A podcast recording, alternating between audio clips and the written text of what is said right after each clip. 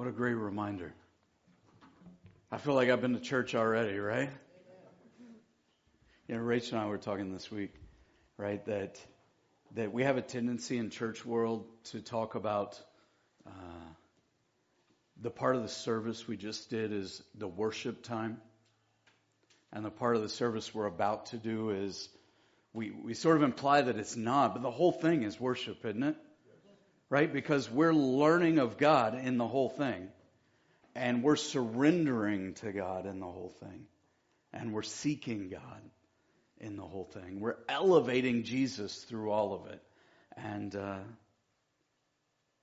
Rachel, thank you for that beautiful reminder. Thank you. Very much so. Uh, I guess I'm confessing I forget that sometimes, don't you? That God still answers prayers in big ways. It's good to know. It's good to know. So we're in a series called Summer Hacks, right? That, that life has lots of little things you can learn, tips, things you've figured out along the way to uh, make summer easy, to make summer more simple. You know as well as I do, life has no shortcuts. Uh, but as we're studying in this series, there is such a thing as wisdom. And I told you guys I would come with a a summer hack every Sunday. So before we jump into our Bibles today, I want you to think about this. Another thing you can do with a pool noodle. Now check this out. Let's say you've got water all over the floor in your garage and you've got no squeegee. You have an instant squeegee right here, right? You, you just need to cut off a piece of pool noodle, right? Shove this down in here like this, and you've got a squeegee ready to go.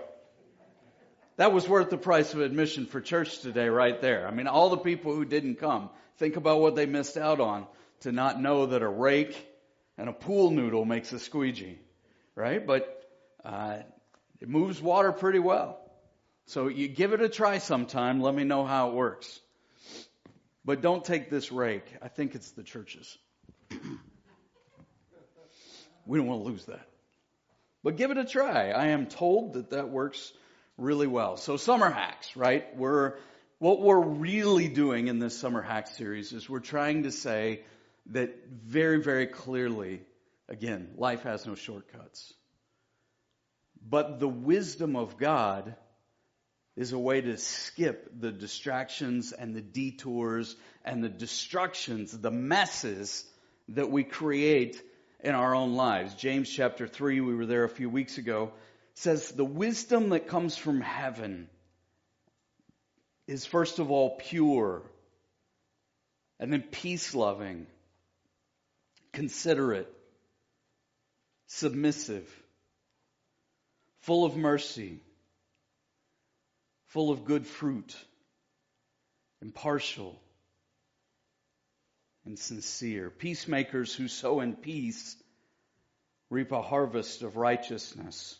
So we talked two weeks ago really about why peace matters, right? That, that, and why wisdom matters. That, that wisdom, again, helps us skip the detours and the distractions the destructiveness we create in our lives. And today I want to talk about how to gain more wisdom. And again, I'm, I'm going I'm going to most of the time say there are no shortcuts, but there really sort of is a shortcut when it comes to wisdom. In fact, I'm going to end up telling you by the end of today that wisdom is often gained through life experience. You know this to be true, right? Right? If, if you reach out and you grab a hornet's nest, you're going to learn pretty quickly not to reach out and grab a hornet's nest, right? That there's a reason you don't do that. When you see ants, red ones particularly, flying out of the ground, not flying, but, you know, coming out of the ground everywhere, you pretty well know to walk around that place. Right? That life experience has a way of teaching you often through the hard way. What does it say about us, by the way, that we have to more often than not learn it the hard way? Right? Right? Exactly. We're proud. Right? And so wisdom has a way of helping us not keep making the mistakes over and over and over again, but we often have to learn it the hard way. That wisdom can be acquired through life experience. But if life experience is the only way I acquire wisdom, think about how much hard stuff I'm going to have to bump into. How many, how many lessons I'm going to have to learn because I refuse to learn from others, because I refuse to acknowledge God, because I refuse to see that anybody else knows anything. If I'm the arbiter of all things, then I'm gonna have to learn it the hard way over and over and over again. And you know as well as I do, there's, there's a difference between wisdom and knowledge. I was reading a funny story about Albert Einstein. This thing I was reading said it's true. I'm not exactly sure. But we'll go with that it, it's true. When you think of the most intelligent people who've ever lived, one of the first names that'll pop into your head is probably Albert Einstein, right? He may have uh, originated the concept of a bad hair day, but he was highly, highly intelligent. So I was reading this, this incident from Einstein's life that occurred while he was on a, lecture tour of our nation's universities where he was presenting his theory of relativity. And Einstein didn't have a driver's license, which is kind of interesting, right? Uh, this, this guy who knows so much, but he didn't know how to drive. So he had a chauffeur who went with him everywhere he went. And the chauffeur was saying to him one day as they were heading off to some university, he said to the brilliant scientist, you know, I've heard this lecture so many times, I'm pretty sure I could give it myself. And Einstein took that as a challenge. And he said, okay, how about we do this? This next university we're going to, they've never seen me before. So how about you put on my clothes and I'll dress as the chauffeur and I'll introduce, introduce you as Dr. Einstein and you introduce me as your chauffeur and you give the lecture. Well, the chauffeur said, okay, let's give it a shot. And he delivered the speech on relativity relatively flawlessly. And Einstein, sitting in the back, just soaked it all up, just grinning and smiling from ear to ear. But then something happened that the two had not considered. The moderator of the lecture looked around the room and looked at his watch. And he said, you know, we have 15 more minutes. That's just enough time to ask some questions. Anybody have any questions for Dr. Einstein? And one of the professors in the audience asked a rather complicated technical question involving higher mathematical formulas and questioning Einstein, who was the chauffeur, of course, on, on how this really worked. And the chauffeur thought to himself for a moment and then quick on his feet, he said, Sir, the solution to that problem is so simple. I'm surprised you'd even ask someone like me. I mean, anybody can answer a question that, that's that simple. To prove it, I'm gonna have my chauffeur come up here and give you the answer to that question.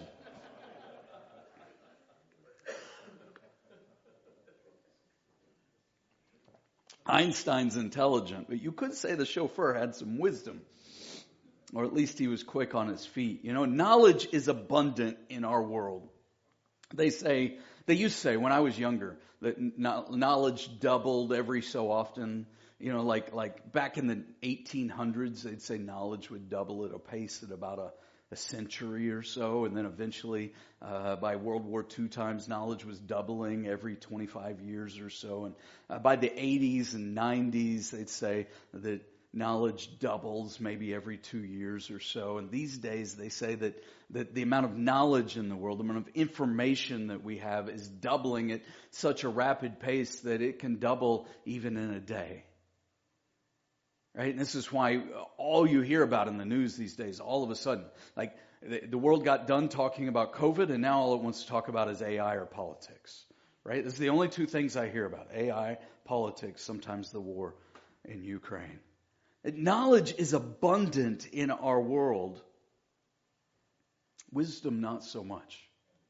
And if you think about the difference between the two, and there, there are a lot of differences, but if you think about the difference between the two, knowledge starts with the simple and moves to the complex. And so I think about in my educational world, right, and all the years of, of you know, school and then college and then everything beyond that. We started with very simple concepts, ABCs, one, two, threes, right? Math eventually had letters and numbers. Eventually I got to the point where I wasn't sure I understood any of it, letters or numbers. Right? I, I, I took uh, college, I took uh, Koine Greek, which is the language the New Testament is written in. Right? We started with the basics again right? It was starting with the basics of the Greek alphabet, and from there we began to form words, and we began to learn words, and eventually you got into basic grammar. And there was a point a couple of years in where I thought, okay, I, you know, I sort of have this, I can't speak it, it's a dead language, but I can somewhat read it, that this is, that I'm, I'm getting this down. And then somewhere in seminary, I took another Greek class, and it was like everything you think you know, Let's show you what you don't know and what's still ahead, right? And so knowledge works that way. It works from the simple to the complex. Wisdom, on the other hand, often works the other direction. Wisdom takes the complex and brings it back to real simplicity. Right? That it takes the, the, the moments that are overwhelming. The moments where we can't figure it out because there's too much to figure out. Wisdom brings us back to what is simple. Proverbs chapter 4 says it this way. Proverbs chapter 4, we'll start in verse 9. If you have your Bibles, you might turn with me there. Actually, I'm going to start in verse 5. Proverbs 4 verse 5 says, get wisdom. And by the way, this is Solomon, the son of David, who's writing these proverbs as a collection of wisdom to his son. If you, you see that back in verse 1. Uh, listen, my son, to a father's instruction. Pay attention, gain understanding. So verse 5, get wisdom. Get understanding. Do not forget my words or turn away from them. You know, don't you think there's a moment in every parent's journey where they're saying that to their kids because they know that their kids are not listening? Do not forget my words. Do not turn away from them. Do not forsake wisdom, and she will protect you. Love her, and she will watch over you. The beginning of wisdom is this get wisdom. Though it costs you all you have, get understanding. Cherish her, and she will exalt you. Embrace her, and she will honor you. She will give you a garland to grace your head and present you with a glorious crown.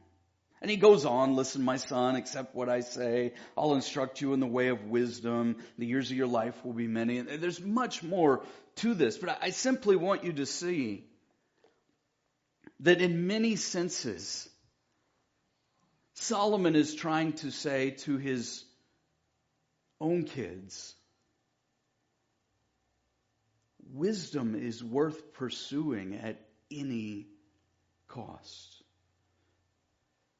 And wisdom is, as we've said, the ultimate life hack because wisdom helps us do the right thing, not the wrong thing. Learn the right way, not the hard way. Right? Proverbs 27, 12. The prudent see danger and take refuge, but the simple keep going and pay the penalty. Wisdom helps me make better decisions if you think about it. Wisdom distinguishes right from wrong. Wisdom distinguishes what is precious from what is worthless. Wisdom distinguishes what matters and what doesn't matter in life. Wisdom prevents regrets. Wisdom makes life work the way God intended. Wisdom points me to God and God's answers. Verse 8 says, cherish her. One of the other translations says, prize her highly, and she will exalt you. She will honor you for your embrace. You know, to prize something is to embrace it as a sign of desire and love. That we have to value wisdom. That we must be willing to sacrifice in order to gain it. And I think hinted at there is this secret about how to acquire more and better wisdom at a faster pace in your life. We'll get into that. But what's hinted at there is the willingness to really desire it and then put it into practice. So where do I get more of this wisdom? Because again, you can learn the hard way. Have you, by the way? I mean, you could come up, we're not going to do that, but you could come up, we could open a mic up, and you could give story after story, couldn't you, of the hard way when someone told you you should steer clear, right? Someone told you you shouldn't go forward. Someone said there was an advisor, there was counsel, there was someone, there was a parent, there was a teacher, there was someone, there was a pastor who said, you know, this really isn't a good idea. And you said, but I know better. Or, or it won't happen to me. And you went ahead full of steam and crash like everybody else. We can learn the slow way and the painful way, but what if we could accelerate our growth in wisdom? What if we could be wiser, in a sense, faster? Solomon says, get wisdom, get insight.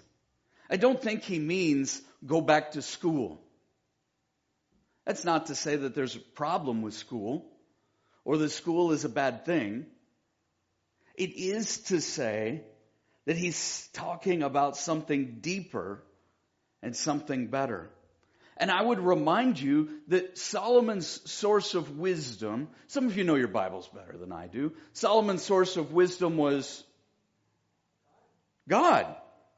Exactly. You, you probably remember the story. 1 Kings chapter 3, 1 Kings chapter 4. I'm not going to read it, but let me summarize it for you. David had made Solomon king. And he had to do it fairly haphazardly because another one of, of David's sons was trying to take the throne. So he make, David makes Solomon the king. And Solomon, it doesn't say how old he is, but our best guess is that he was probably in his very late teens or maybe 20 at best when he was made king. Now, when you were 18, 19, 20, were those your wisest years? Yes, yes.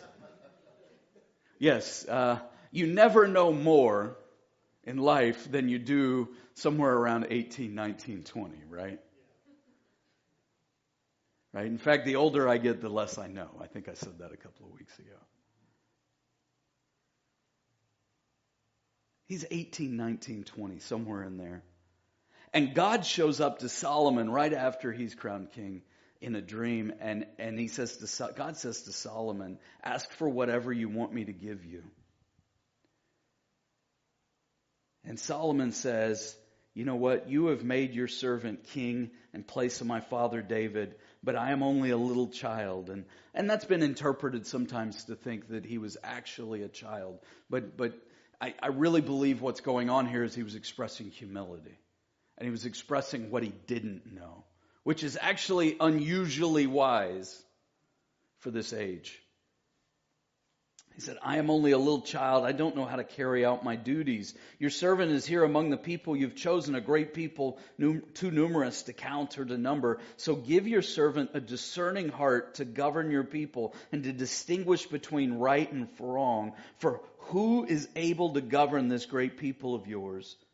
And the Lord was pleased, it says, that that's what Solomon asked for. And because that's what Solomon asked for, God said, here's what you didn't ask for. You didn't ask for the death of your enemies. You didn't ask that you would be rich or be the wealthiest person alive. You didn't ask for honor. You didn't ask that you would have no equal among kings. But since you asked for a discerning heart in administering justice, I'll make you like none who has come before you.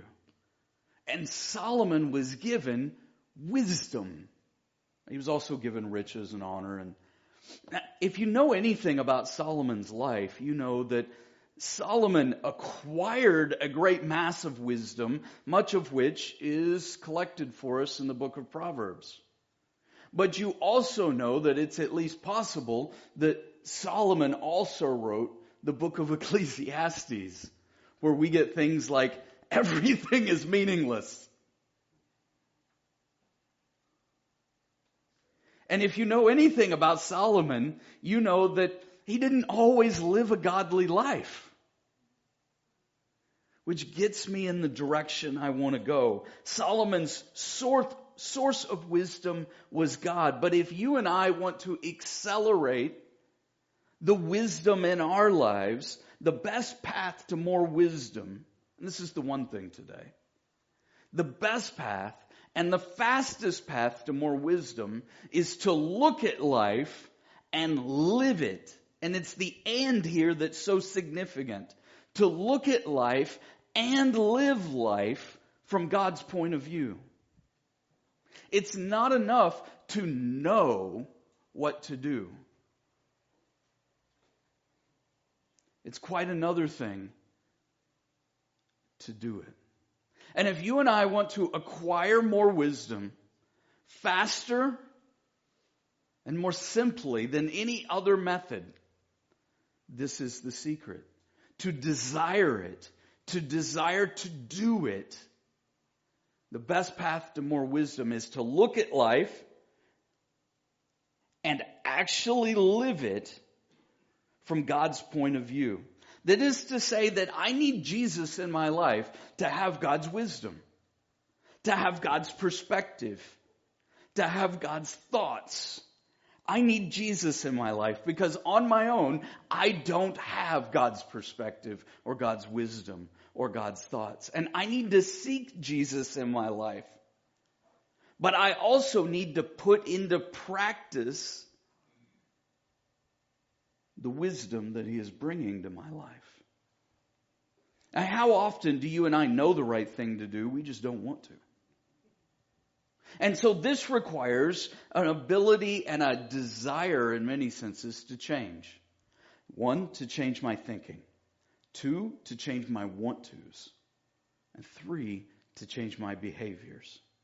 Right? A change in my thinking my thoughts, my perspectives, seeing it from God's side, seeing life from how God would see things, a change in my want tos, a change in desires, a change even deeper in my motivations, so that my motives are Jesus' motives, and a change in my actions that in my actual choices, in my actual behaviors, in my actual treatment of people, that Jesus is showing up, translated from thought and perspective to desire and motive to behavior. So that what I'm actually doing is treating people the way Jesus would treat them. Not to say you and I are Jesus. Let's be clear. You and I don't become God because we have Jesus and get his wisdom. But we acquire wisdom at a much faster pace when we're learning and living the Jesus life. When we're seeing and treating people the way Jesus would treat them. This doesn't sound like anything different than what I often say, right? That we're here to love Jesus with all our heart and soul and mind and strength. That we're here to love our community the way Jesus loves our community. That we're here to love one another the way Jesus would love us. And I simply want you to see that if we would think it, desire it, and live it, put it into practice, we'd be there so much faster. I mean, Proverbs is this collection of these short, blunt statements of truth that expects, express a general truth about life. And I must not only know the right thing to do that comes from this, I've got to actually do it. Again, think about Solomon.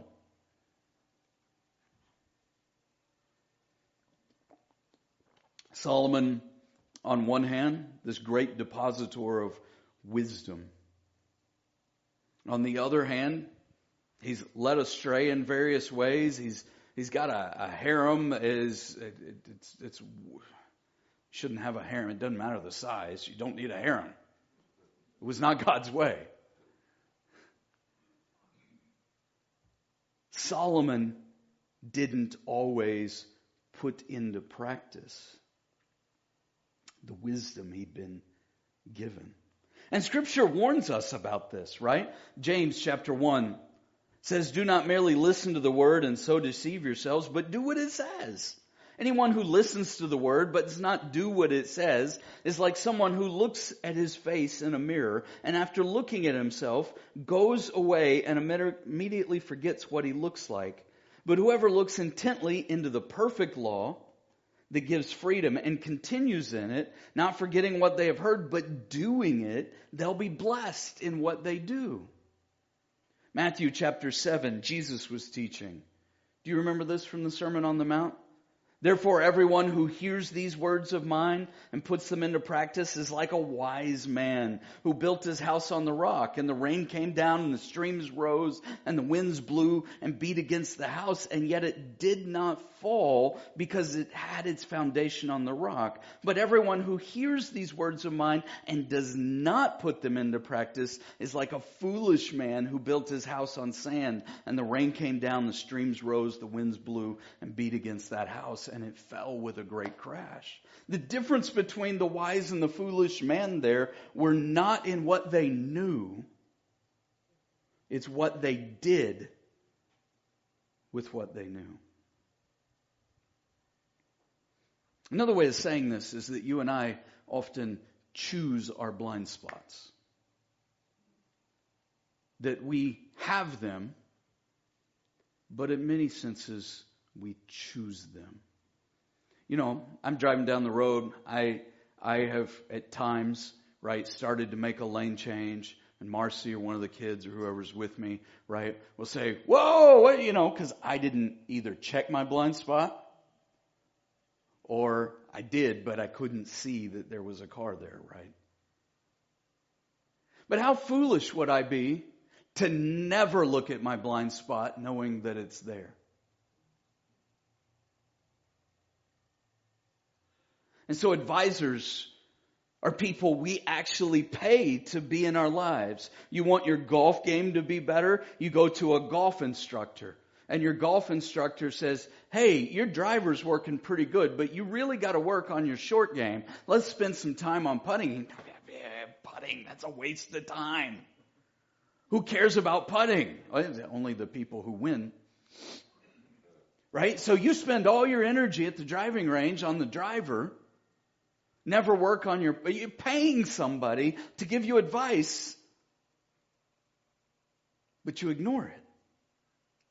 We go to therapists, we go to counselors, we go to personal trainers, and we say, help me be stronger. And they suggest certain things for us. And we think, yeah, but who's got time for that? Who has not been to their doctor and have their doctor give them the talk about diet? Right? Every time I see a doctor, there's some BMI index thing hanging on the wall. And I'm convinced you have to be like Gomer Pyle to have the right BMI. Right? That you have to be tall and skinny and built thin. Do you, do you know what I mean? Yeah. Right? And so I go to the doctor, my annual checkup, and my doctor will say, Brian, let's talk about. Yeah, yeah, yeah, yeah. Yeah. Right?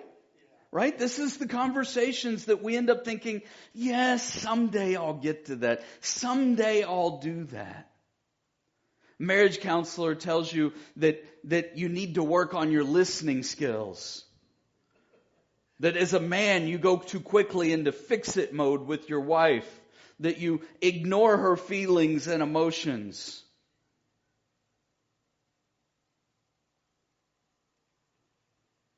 Man will think, I have no earthly idea what he's talking about.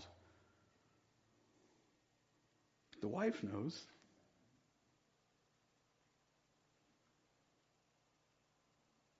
It's very easy to end up thinking that the wise people around us don't really know what they're doing. Or they know what they're doing, but it's just not a priority in the moment that there'll be time and we can get to that someday.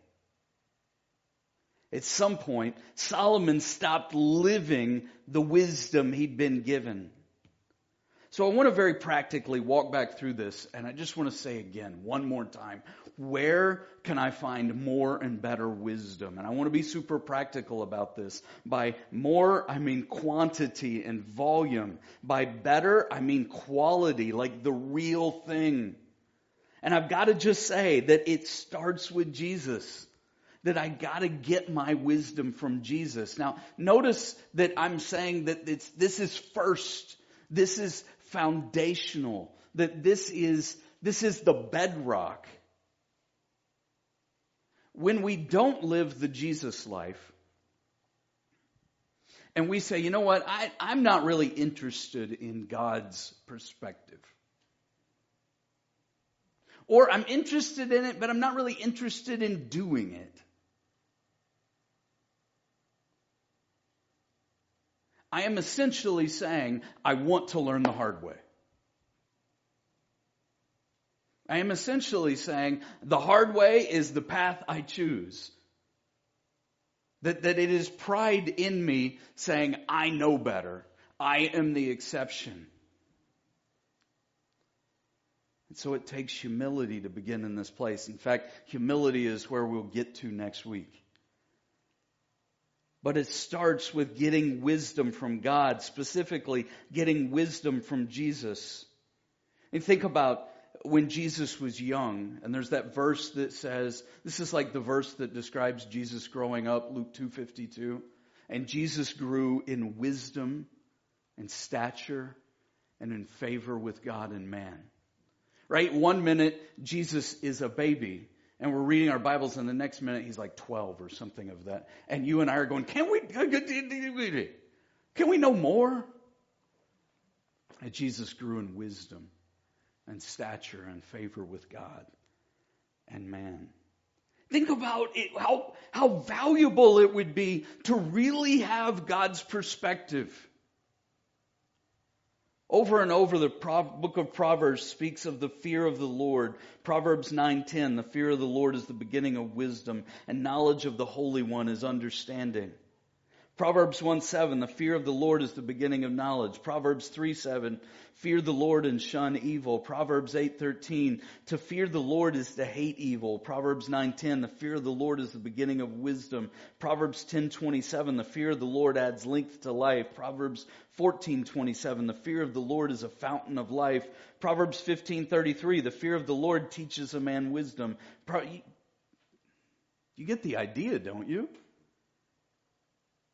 That it starts with a certain relationship with the Lord. And this for us gets complicated because, because we hear fear of the Lord and we go, yeah, but that didn't fear. That, it's not a word I really like. Is it saying that we're supposed to tiptoe around God, that we have to walk on eggshells that, that God is the, the crazy person we never want to set off, that God's like a bomb waiting to go off, and we've just got to approach cautiously because you never know when God's just going to blow up on you? That's not the kind of fear this is talking about. This is talking about honor. This is talking about reverence. It's talking about awe and respect. This is speaking of God as though God is sacred and you know you are not. And this really questions do I respect God enough to want to know His opinion? And even further, do I respect God enough to actually put it into practice? To want to know His opinion and want to do what He says. James chapter 1 verse 5 says, if any of you lacks wisdom, you should ask God, who gives generously to all without finding fault, and it will be given to you. But when you ask, you must believe and not doubt, because the one who doubts is like a wave of the sea, blown and tossed by the wind. It's very clear that God is the source. That Jesus is the source of all wisdom. This is part of why I'm always saying to you, read your Bible. It's also why when I read my Bible, that I discern what this part back here is saying through the life of Jesus Christ. Number two, I need to get wisdom from my Bible. This probably goes without saying, but how am I going to know about Jesus from my Bible? But you know what else I have in my Bible? I have the very thoughts of God. I have the principles of God outlined for me in my Bible. And not only do I have the principles of God, there are a lot of wise people here. Jesus and Solomon are not the only people with wisdom in my Bible. I think about Daniel. I think about Joseph. I think about many others, right? Some of whom didn't always live the good and the right that they knew to do, but they had the principles of God. And I would be wise to learn from them. Another way of saying this is that if, if I'm reading my Bible and I see that Daniel learned a certain, certain principle along the way, and I learned from him because he learned the hard way maybe, not to do something, or he learned from God the right way to do something, and I learned from him, then I not only get to learn from my own mistakes, I get to learn from Daniel's mistakes. And not only do I get to learn from Daniel's mistakes, I get to learn from Daniel's relationship with God, where he downloaded wisdom from God. But I have to be in my Bible to get any of this. Psalm 19 verse 7 says, The law of the Lord is perfect, refreshing the soul. The statutes of the Lord are trustworthy, making wise the simple. I have the principles of God right here. If I just want it and do it. Daniel chapter 1 verse 20, in every matter of wisdom and understanding about which the king questioned them, he found Daniel and his associates ten times better than all the magicians and enchanters in his whole kingdom. Daniel got his wisdom from God just like we can. So I get wisdom from Jesus. I get wisdom from my Bible. Number three, I get wisdom from wise people in my life. You say, well, how do I know who the wise people are in my life? Hint, they're the ones following Jesus.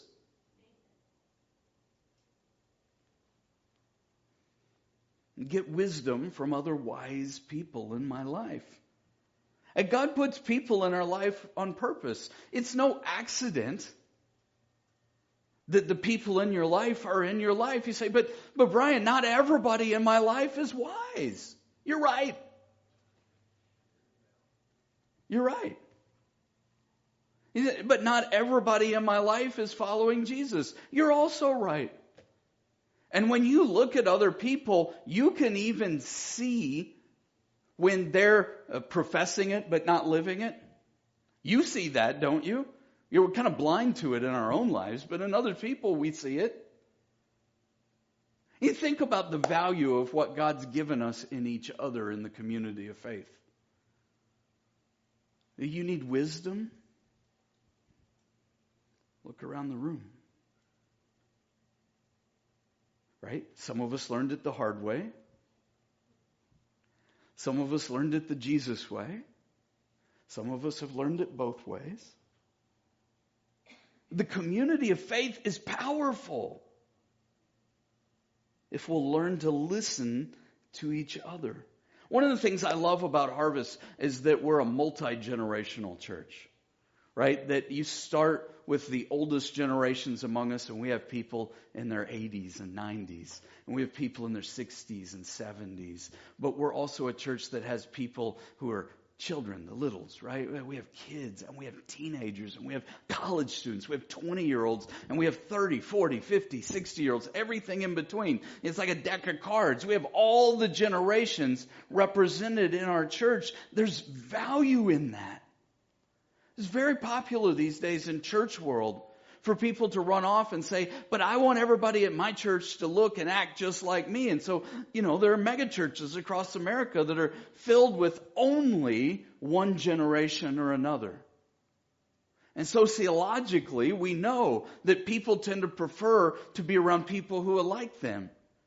So you end up with, among other things, churches that look alike, age alike, think alike, and vote alike. What are we missing? By saying, I'm only going to hang out with people who are exactly like me. And what kind of presumption am I bringing to the table about me and my generation and the wisdom we have?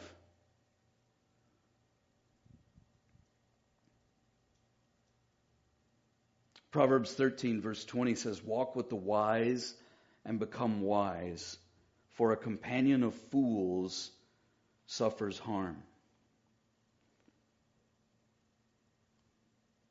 Have you ever looked around and thought, you look around, you, you, have questions about who are the wise people around you in your life, and someday you, you come to wake up enough to realize that, that maybe you're supposed to be one of those wise people for everybody else? You begin to feel that responsibility.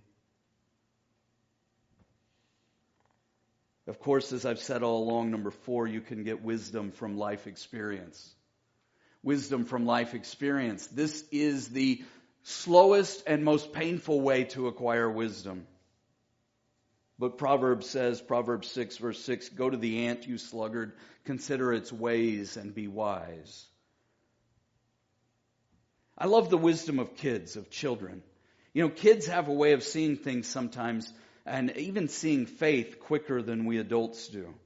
Our world has plenty of knowledge and lots of education, but not always a whole lot of wisdom.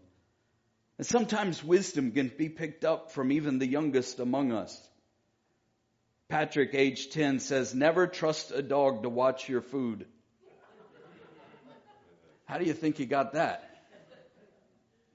Michael, age 14, when your dad is mad and asks you, Do I look stupid? Don't answer him. He also said, Never tell your mom her diet's not working. Randy, age 9, stay away from prunes. Lauren, age 9, felt markers are not good to use as lipstick.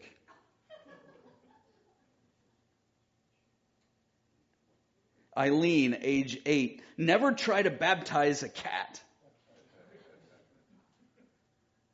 Joel, age 10, don't pick on your sister when she's holding a baseball bat.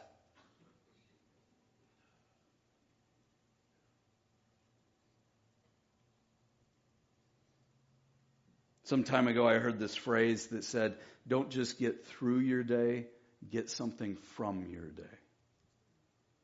right? That there's always something to be learned. That wisdom is looking at life and living life from God's point of view.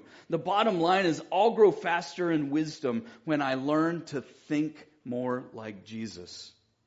This is our last blank, I believe. Yes. I'll grow faster in wisdom, the bottom line. I'll grow faster in wisdom when I learn to think more like Jesus. Back in the prophet Isaiah, the question was asked, Isaiah 40 verse 13, who can fathom the Spirit of the Lord? Who can instruct the Lord as his counselor? Paul picks that same verse up in 1 Corinthians chapter 2 verse 16 and he, he, he, he twists, translates it slightly different, but he says, who has known the mind of the Lord so as to instruct him? And the answer is there's, there's, no one who knows the mind of the Lord so as to instruct him. Paul says, yes, yes, yes, yes, yes, yes, yes, humanly, no, but we have the mind of Christ. That we have the mind of Christ. And I'll grow faster in wisdom when I learn to think and act and behave and love and show grace and compassion and kindness the way Jesus did. Can I pray that for our lives? You need a little more of that? Anybody? All right. We always end our service with two prayers. The first is a prayer of salvation, the second, a prayer of application. The answer to salvation is not be wiser or figure it all out on your own or even be good enough. The answer to salvation is Jesus, plain and simple. It's what he's already done for us when he died on the cross, when he rose again. And the question really begins, the starting place for all of us is, will I humble myself enough to say, I need Jesus and all he offers? So maybe today you would say that with me. And pray with me like this Dear Jesus, I humble myself before you. And I confess my pride and my sin. And I ask you to forgive me and take over my life and be my God. Jesus, I put my faith in you. I believe you died and rose again since you're alive, take my life. Take over my life. And change me so that I'm like you. In Jesus' name. Amen. If that's you, you prayed to receive Christ today, I'd love to know it. Maybe it's here in the room and you prayed that for the very first time. Maybe it's online and you prayed that for the very first time. I'd love to know it. You can tell me on a digital communication card or a physical communication card. You can find me after service. Uh, you can call us up during the week, right, at the church. Phone number is 541 343 1840. You can email me. I'm Brian, B R I A N, at harvestchurcheugene.com. I'd love to talk more about that. If you've already prayed that prayer at some point in your life, you became a Christian some time ago, but you realize there's a disconnect in your life between knowing and doing, and that you need some change in the want to department. Would you pray this prayer of application with me, dear Jesus? I'm confessing that more times than not, I build my life on my own experiences. So I'm turning to you. And I ask that you flood my life with your wisdom, with your mind, with your thinking, with your spirit. Help me to know your perspectives and put them into practice. Change my thoughts, change my want tos, change my actions and choices. Jesus, change me. And make me wiser like you. In Jesus' name.